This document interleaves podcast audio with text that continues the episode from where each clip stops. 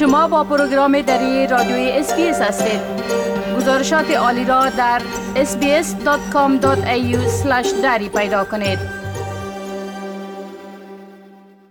حال جاوید روستاپور خبرنگار پروگرام دری در کابل درباره تازه ترین تحولات در افغانستان معلومات میتن آقای روستاپور سلام عرض می کنم خب اولتر از همه اگر درباره تعیینات نو طالبا معلومات بتین و همچنان گفته میشه که طالبا نام های قول اردوها را هم تغییر داده. بله؟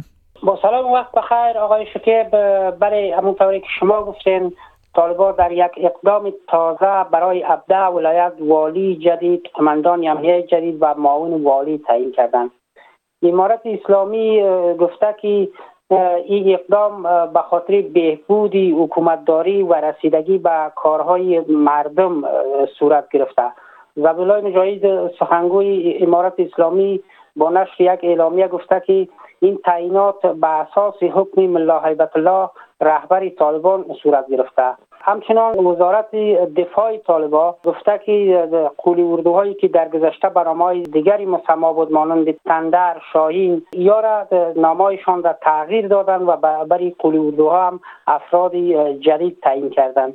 بیشتر قولی اردوها که طالبا برای از یار نامگذاری کردن به نامه های عملیات هایی که در گذشته انجام می‌دادن به این نامه و به نامه های رهبران پیشین خود مثل منصوری مثل عمری یاسته این تعیینات در حالی صورت می‌گیرد که بیشتر از دو ماه از تسلط طالبان بر سراسر افغانستان میگذرد. ولی در اکثر ولایات هنوز کارهای اداری آغاز نشده و کسایی که کار دارن در دفترهای دولتی و ادارات محلی. کارهای از یا هیچ کدامشان انجام نشده و همچنان کارهایشان ناانجام شده باقی مانده. این تعیینات با اندکی واکنش ها در شبکه های اجتماعی و رسانه ها روبرو شد. تعدادی واکنششان ای بود که طالبان بازم در تعیینات تازهشان افراد متخصص و دستخوانده را به ادارات محلی و قماندانی های امنیه ولایات استخدام نکردن و گمان نمی رود با این تعیینات چیزی تغییری بیاید. اما برخی دیگر تاکیدشان این بود که با این تعیینات می‌شد که کارها آغاز شد و کارهای اداری در ادارات محلی در ولایات آغاز شد و بتوانند که این افراد چرخی گردشی به اصطلاح کار ایداری را طی مراحل کنند تا به مشکلات مردم رسیدگی کنند و اندکی هم احساس کنند که حکومت دارد آیسته آیسته سر پای خود استاد میشه. بله.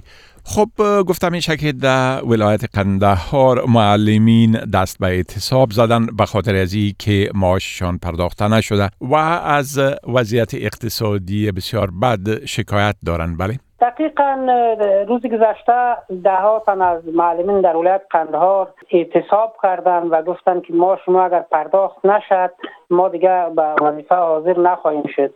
تاکید وایی بود که بیش از چهار ماه می‌شد که ما معاش نگرفتیم و معاش ما بسیار اندک است. حال برای خوردن هیچ چیز نداریم. نه تنها در قندهار که از دیگه ولایات افغانستان شکایت های وجود داره که معاش معلمین و مامورین پرداخت نشده. معلمین قندهار یک اتحادیه دارن که اتحادیه معلمین قندهار اشتار دادن که اگر معاش معلمین تا سه روز دیگه پرداخت نشد حتی یک معلم هم در این ولایت دیگه به مکتب نخواهد رفت و درس نخواهد داد. اما مقام های محلی طالبا گفتن که حقوق معلمان حواله شده. به دلیل مشکلات بانکی هنوز پرداخت نشده. وزارت مالیه امارت اسلامی گفته که حقوق مای اسد را به تمام ادارات دولتی در مرکز و ولایات یا پرداخت کردند ولی به دلیل از اینکه مشکلات در مسائل بانکی بوده هنوز این, این پول به حساب معلمین و مامورین حواله نشده. اما گفته های وجود دارد که اینجا منابع نزدیک به طالبان که در وزارت مالیه کار می‌کنند گفتن که طالبان فعلا هیچ پولی در وزارت مالیه ندارند. اندک پولی که از درآمد گمرکات از ولایات به کابل می آمد به دلیل از اینکه داد ستود و صادرات واردات در گمرکات افغانستان تا 60 و 70 درصد کاهش یافته به این دلیل پول هم بسیار اندک است. که به کابل می آید تکافو و رفع مشکلات افراد خود طالبان را به خصوص بخش نظامی های از یاره می‌کنه و فعلا مشکل طالبان مشکل اصلیشان پول نبود پول و نداشتن پول است. و به همین دلیل هم است که ماش بیشتر کارمندان هنوز پرداخت نشده. در حالی که طالبا اعلام کردن که ماش همه کارمندان ماش مای اصل پرداخت کردن ولی شکایت های بسیار جدی وجود داره که حتی در کابل اکثر مامورین تا حال ماش مای اصلشان که به اصطلاح بالای حکومت پیشین قرض مونده بود و دریافت نکرده.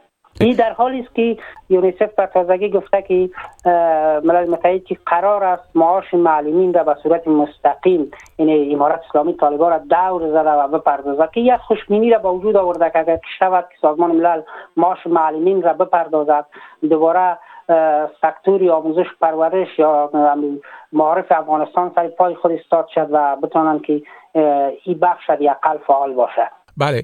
خب گفتم این که ملل متحد یک مقدار دوار به افغانستان فرستاده که طبعا یک خبر بسیار خوش خواهد بود برای شفاخانه ها و همچنان برای مریضدارا در افغانستان. بله.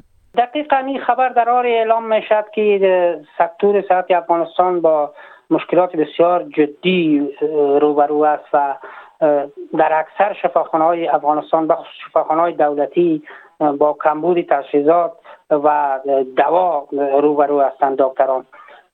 روز گذشته سازمان صحی جهان اعلام کرد که هفت تجهیزات طبی و دوا از قطر به میدان هوایی کابل رسید. این سازمان با نشر اعلامیه گفت که هواپیما یا تیاره عامل این مقدار تجهیزات که به میدان هوایی کابل رسید شامل دوا و تجهیزات می باشد که برای معالجه حدود 5000 کودک که از سوی تغذیه رنگ می‌برند از این مواد استفاده خواهد شد.